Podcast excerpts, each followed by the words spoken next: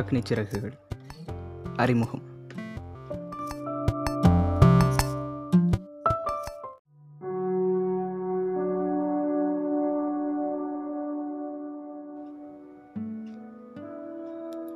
இந்தியாவின் சுதந்திர அரசுரிமையை நிலைநிறுத்திக் கொள்வதற்காகவும் பாதுகாப்பை பலப்படுத்திக் கொள்வதற்காகவும் நாம் மேற்கொண்ட தொழில்நுட்ப முயற்சிகள் பற்றி உலகத்தில் பலரும் சந்தேகம் கிளப்பிய தருணத்தில் இந்த புத்தகம் வெளிவருகிறது. ஏதாவது ஒரு பிரச்சனைக்காக மனித இனம் தங்களுக்குள்ளே தொடர்ந்து பேசிக்கொண்டே இருப்பது என்பது வரலாற்று உண்மை. வரலாற்று காலத்திற்கு முன்பு உணவுக்காகவும் வசிப்பிடத்திற்காகவும் சண்டை போட்டு கொண்டார்கள். காலங்கள் கடந்தன. சமய கொள்கைகள், சித்தாந்த சிந்தனைகள், முரண்பாடுகளால் யுத்தங்கள் மூண்டன. இப்போது நவீன போர்த்திறங்கள் நிறைந்த முக்கியமான போராட்டம் ஆரம்பமாகிவிட்டது.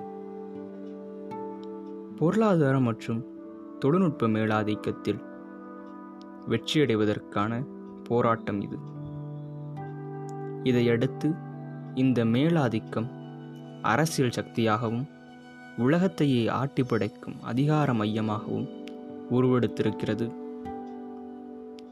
கடந்த சில நூற்றாண்டுகளாக தொழில்நுட்பத்தில் அபார வளர்ச்சியடைந்து அசுரபலம் பெற்றிருக்கும் ஒரு சில நாடுகள் தத்தம் சுய ஆதாயங்களுக்காக உலக சட்டாம்பிள்ளை அதிகாரத்தை தங்கள் கைகளில் எடுத்து கொண்டிருக்கின்றன.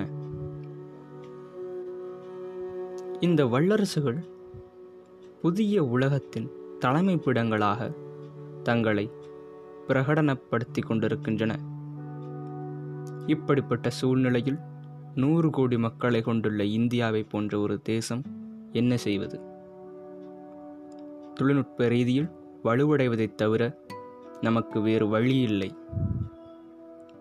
ஆனால் தொழில்நுட்ப களத்தில் இந்தியாவால் தலைமை தகுதியை எட்ட முடியுமா? முடியும். எனது திட்டவட்டமான பதில் இதுதான். எனது வாழ்க்கையில் நடந்த சில சம்பவங்களை நான் விவரித்தால் என் பதிலை ஊர்ஜிதப்படுத்த முடியும். இந்த புத்தகத்திற்காக மலரும் நினைவுகளை கிளறிய போது எதை இங்கு விவரித்தால் பொருத்தமாக இருக்கும் என்று தீர்மானிக்க முடியவில்லை. எனது குழந்தை பருவம் எனக்கு விலைமதிப்பில்லாத பொக்கிஷம். ஆனால் இதில் யாருக்கு அக்கறை இருக்கப் போகிறது? வாசகர்களுக்கு எந்த அளவுக்கு இது முக்கியம்? சின்னஞ்சிறிய நகரத்து பையன் ஒருவனின் சோதனைகளையும் சாதனைகளையும் தெரிந்து கொள்வதில் என்ன பயன் என்று நினைத்து பார்த்ததில்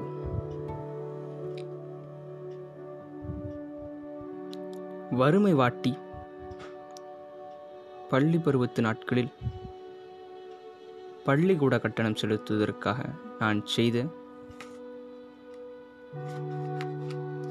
சிரமமான வேலைகள், கல்லூரி மாணவனாக இருந்தபோது பணத்தட்டுப்பாடு வந்ததால் சைவ சாப்பாட்டு காரணமாக மாற வேண்டிய நிர்பந்தம், இதையெல்லாம் தெரிந்து கொள்வது மக்களுக்கு என்ன அக்கறை இருக்கப் போகிறது என்றெல்லாம் யோசித்தேன்.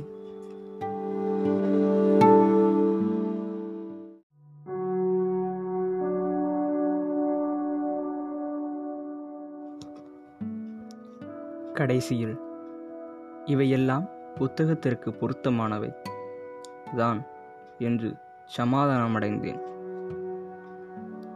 வேறு எதற்காகவும் எல்லாவிட்டாலும் நவீன இந்தியாவின் வளர்ச்சி கதை பற்றி என் அனுபவங்கள் மூலம் கொஞ்சம் சொல்ல முடியும் என்று முடிவு செய்தேன். தனி மனிதனின் தலைவிதியிலும் சமூக கட்டமைப்பிலும் நவீன இந்தியா பிணைக்கப்பட்டிருக்கிறது. இந்த இரண்டையும் தவிர்த்துவிட்டு அதை தனித்து பார்க்க முடியாது.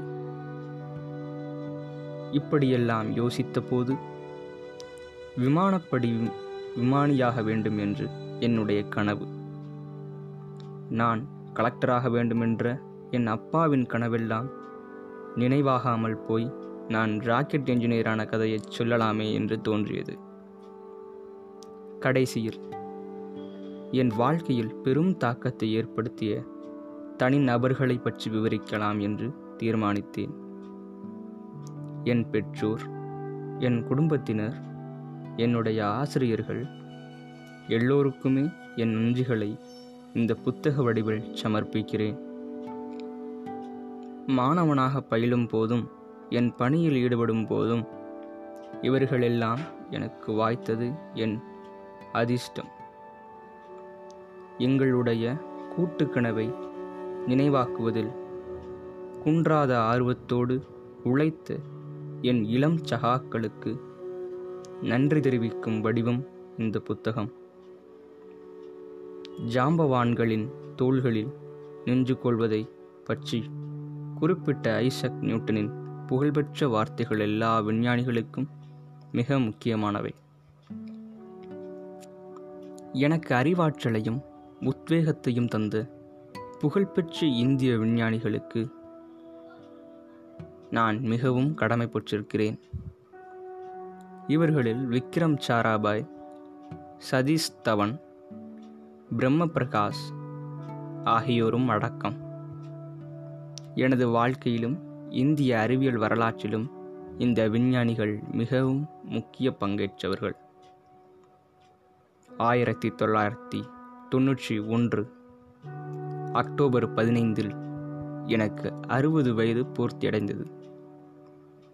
எனது கடமையாக நினைத்திருந்த சமூக சேவைகளில் என் ஓய்வு காலத்தை கழிக்க வேண்டும் என்று தீர்மானித்திருந்தேன். அப்போது 2 திருப்பங்கள் ஒரே சமயத்தில் நிகழ்ந்தன. முதலாவதாக, அரசு பணியில் மேலும் 3 வருடங்களுக்கு நீடிக்க சம்மதித்தேன். அடுத்தது, என்னுடைய இளம் சகா அருண் திவாரி எனது நினைவுகளை புத்தகமாக எழுதுவதற்காக தம்மிடம் பகிர்ந்து கொள்ளும்படி கேட்டுக்கொண்டார். 1982 இருந்து எனது ஆய்வுக்கூடத்தில் பணியாற்றிய யாரோ ஒருவர் அவர். 1987 பிப்ரவரி வரை அவர் எனக்கு தெரியாது. அன்றைய தினம்தான் ஹைதராபாத்தில் உள்ள நிஜாம் மருத்துவ விஞ்ஞான நிலையத்தின் தீவிர சிகிச்சை பிரிவில் அனுமதிக்கப்பட்டிருந்த அவரை பார்க்கச் சென்றேன். 32 வயதான அந்த இளைஞர் உயிருக்காக கடுமையாக போராடி கொண்டிருந்தார். உங்களுக்காக நான் ஏதாவது செய்ய வேண்டுமா என்று அவரிடம் கேட்டேன். உங்களுடைய ஆசிகளை வழங்குங்கள் ஐயா, அப்போதுதான் நீண்ட காலம் வாழ்ந்து குறைந்தபட்சம் உங்களுடைய ஒரு திட்டத்தையாவது என்னால் நிறைவேற்ற முடியும் என்று சொன்னார். அந்த இளைஞரின் மனோபாவம் என்னை நிகழ வைத்தது. அவர் நலம் பெற வேண்டும் என்று அன்று இரவு முழுவதும் பிரார்த்தனை செய்தேன். இறைவன் என் வேண்டுதலுக்கு செவி சாய்த்தான். 1 மாதத்தில் திவாரி குணமடைந்து வேலைக்கு திரும்பினார். பூஜ்ஜியத்திலிருந்து ஆரம்பிக்கப்பட்ட ஆகாஷ் ஏவுகணை திட்டத்தை 3 வருட குறுகிய காலத்தில் வெற்றிகரமாக நிறைவேற்றுவதில் அபாரமாக செயல்பட்டு உதவி செய்தார் திவாரி. பிறகு என் வாழ்க்கை கதையை எழுதும் முயற்சியில் ஈடுபட்டார். துண்டு துண்டான தகவல்களை எல்லாம் சரளமான நடையில் பொறுமையாக தொகுத்தார். எனது தனிப்பட்ட நூலகத்தில் சளைக்காமல் தேடி இந்த புத்தகத்திற்கு பொருந்துமான கவிதைகளை திரட்டினார். படிக்கும்போது நான் குறியீடு செய்திருந்த கவிதைகளிலிருந்து அவற்றை தெரிவு செய்து இதில் சேர்த்திருக்கிறார்.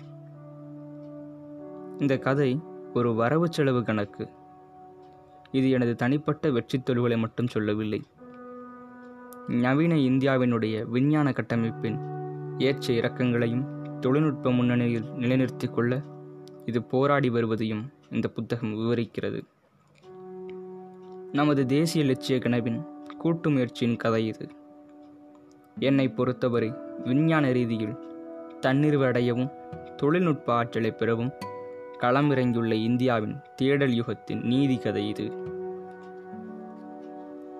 இந்த அழகிய கிரகத்தில் உள்ள ஒவ்வொரு ஜீவராசியையும் ஒரு குறிப்பிட்ட காரியத்தை நிறைவேற்றுவதற்காக இறைவன் படைத்திருக்கிறான்.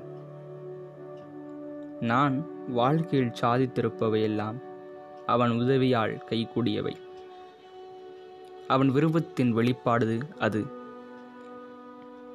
அற்புதமான ஆசிரியர்கள், சகாக்கள் மூலம் அவன் கருணை எனக்கு கிடைத்தது. இந்த நல்லவர்களுக்கு நான் புகழாரம் சூட்டும் போது அவனது கீர்த்தியை நான் பாடுகிறேன். கலாம் என்று சொல்லப்படும் ஒரு எளிய மனிதன் மூலம் அவன் நடத்திய லீலைதான் இந்த ராக்கெட்டுகளும் ஏவுகணைகளும் யாருமே தங்களை அற்பமானவர்கள் என்றோ நிராதாரமானவர்கள் என்றோ அவை எப்போதும் நினைக்கக்கூடாது என்பதை கோடான கோடி இந்திய மக்களிடம் சொல்வதற்காக அவன் வகுத்த திட்டம் இது. நாம் அனைவருமே நமக்குள்ளே ஒரு தெய்வீக அக்னியுடன் பிறந்திருக்கிறோம். இந்த அக்னியை கொழுந்துவிட வைத்து அதன் பொன்னுலையை இந்த உலகத்தில் பரப்புவதற்காக முனைவது நமது கடமை. கடவுள் உங்களுக்கு அருள் புரியட்டும். A. P. J. Abdul Kalam.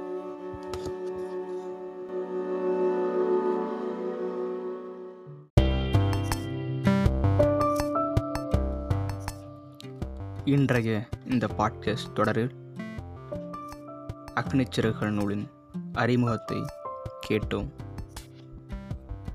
அடுத்த தொடரில் அக்னி சிறகுகளின் முதல் அதிகாரமான முனைதலில் சந்திக்கிறேன். நன்றி, வணக்கம்.